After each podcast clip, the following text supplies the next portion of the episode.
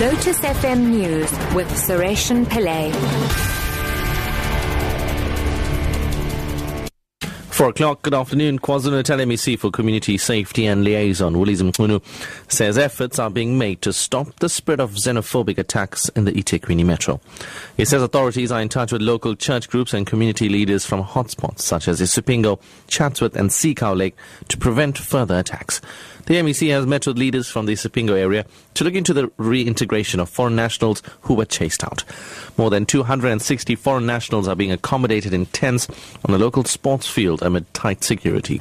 Mchunu says some of the looters of foreign-owned shops have been arrested. When people get raided in the, in the dead of night and they are unrecognizable by those uh, who are victims, it becomes difficult. Who are you going to arrest? Therefore, it, it needs a delicate handling. There must be clear identifications of the perpetrators, then the police will act. Gift of the Givers Operations Manager Hashi Abdrisake has warned that displaced foreign nationals cannot stay longer than a month in the makeshift camp that was set up at Isipingo. More than 260 people are living in three marquees after they fled from attackers and looters at the end of last week. Security guards and police officers are guarding the encampment, which has portable fences. Abrisaki says children under the age of one are sleeping on mattresses on the ground in the cold of the night and the heat of day. This is just uh, it cannot be it cannot be more than one month. Yeah, it cannot be more than one month because the place, place is not actually planned for residential or IDPs area. It's just a soccer ground.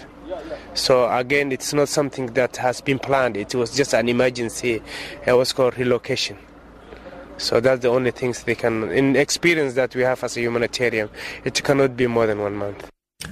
Afrikaans singer Steve Hofmeyr has called on radical sections of the Af- Afrikaner community not to retaliate by vandalizing other groups' statues.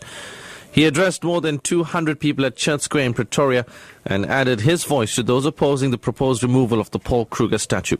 The Tshwane ANC Youth League recently made a representation to the Tshwane mayor asking that the statue be removed. The statue was also recently vandalized and painted green. Hofmeyr says all statues must be left alone. My message to the people today, in short, was that there is no consensual South African history. Uh, there's only one way out, or there are only two ways to handle that. The one is that we become neighbors again, respect each other's heritage. History isn't something you have to like. The other way, of course, is to go out there and be your old destructive self and ruin everything you can. And I'm afraid there are just too many people, also on my side, who can't wait to do that. But today I ask you to take a step backwards, give the benefit of the doubt to the uh, to the state to the Heritage Council, to the Mayor of Pretoria, and, and also in all the other parts of the country, and see what they can do to take care of the heritage of certain South African groups. The Muslim Judicial Council in Cape Town is preparing to educate local Muslims about the Islamic State extremist group. This is in reaction to the alleged recruitment of a 15 year old Cape Town girl by IS, also called ISIS. The child was taken off a plane in Cape Town last weekend. It's suspected she was on her way to Saudi Arabia. More than 70 Muslim clerics met today to discuss the matter. Bernice Moss reports. Maulana Ihsaan Hendrik says they've not been able to make contact with the family of the teenager from Kenwyn and have been given conflicting reports regarding the situation. Hendrik says now that the issue of ISIS is affecting the South African community, urgent action needs to be taken. The action plan entails clerics engaging the Muslim community with informed knowledge from reliable scholars. Hendrik says there is an urgent need to unpack and unmask ISIS.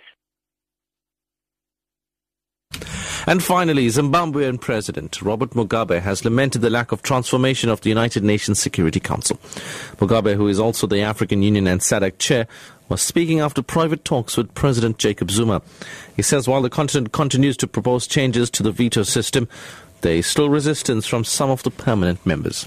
We don't think we are getting a fair deal at the United Nations. No. Just the five countries there who are permanent members wield the control of the entire system, but we are not all in the Security Council. We can regionally have two members, two members who alternate, but uh, the five say they are permanent members, and if one of them says no to any resolution, that resolution doesn't pass. And that's why the system isn't functioning. Top story at 4 o'clock. KwaZulu-Natal MEC for Community Safety and Liaison, Willies Mchunu, says efforts are being made to stop the spread of xenophobic attacks in the eThekwini metro. I'm Suresh Pillay. I'll have your headlines at half past four.